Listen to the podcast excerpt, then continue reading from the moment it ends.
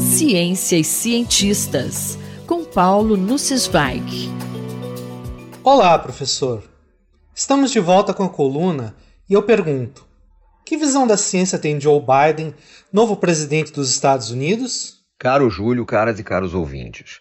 Inicio a coluna Ciência e Cientistas desejando um ótimo ano de 2021, com muita atenção à saúde e vacinas para vencermos a pandemia. Nesse mês de janeiro, já tivemos notícias que indicam a reiterada baixa prioridade que o governo federal dedica à atividade científica. Mas recuso-me a começar o ano tratando dessas ignomínias. Prefiro saudar o retorno da sensatez, da civilidade e da visão civilizatória nos Estados Unidos.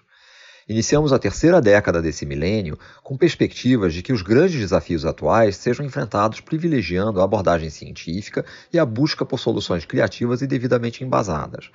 Foi com admiração e uma indisfarçável dor de cotovelo que li a carta que o presidente dos Estados Unidos, Joe Biden, endereçou ao Dr. Eric Lander, presidente e diretor fundador do Broad Institute, afiliado ao MIT e a Harvard. O contexto é dado por uma histórica carta enviada por Franklin D. Roosevelt a seu conselheiro científico, Dr. Vannevar Bush, em novembro de 1944, questionando como a ciência e a tecnologia podiam ser melhor aplicadas para beneficiar a saúde, prosperidade econômica e segurança nacional dos Estados Unidos após a guerra. Roosevelt sabia que a ciência e tecnologia tiveram importância crucial na vitória dos aliados na Segunda Guerra Mundial. Ele formulou quatro questões. 1. Um, o que podia ser feito para divulgar amplamente os avanços do conhecimento científico obtido durante o esforço de guerra, de modo a criar empregos, estimular novos empreendimentos e dar importantes passos para o bem-estar nacional. 2. Como prosseguir para produzir novos avanços na medicina na sua guerra contra doenças.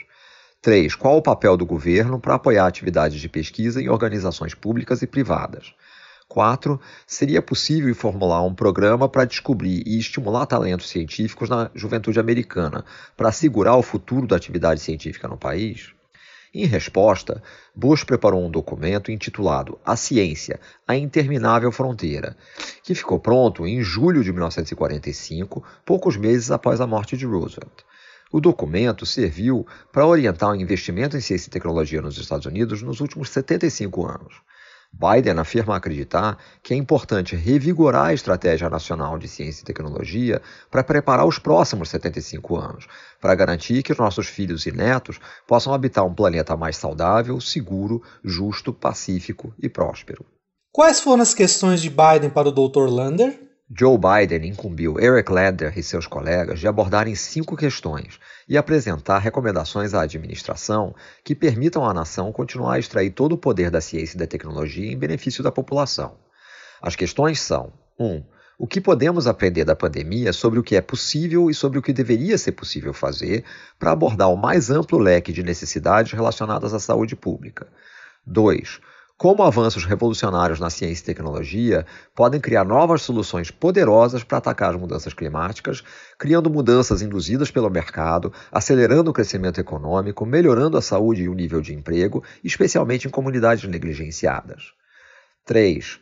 Como garantir a liderança mundial dos Estados Unidos nas tecnologias e indústrias do futuro, que serão cruciais para a prosperidade econômica e segurança nacional, especialmente na competição com a China. 4 como podemos garantir que os frutos da ciência e da tecnologia sejam inteiramente compartilhados por todo o país e por todos os cidadãos? 5. Como podemos garantir a saúde de longo prazo da atividade de ciência e tecnologia no país? O novo governo dos Estados Unidos busca retomar a visão iluminista que tornou a América grande.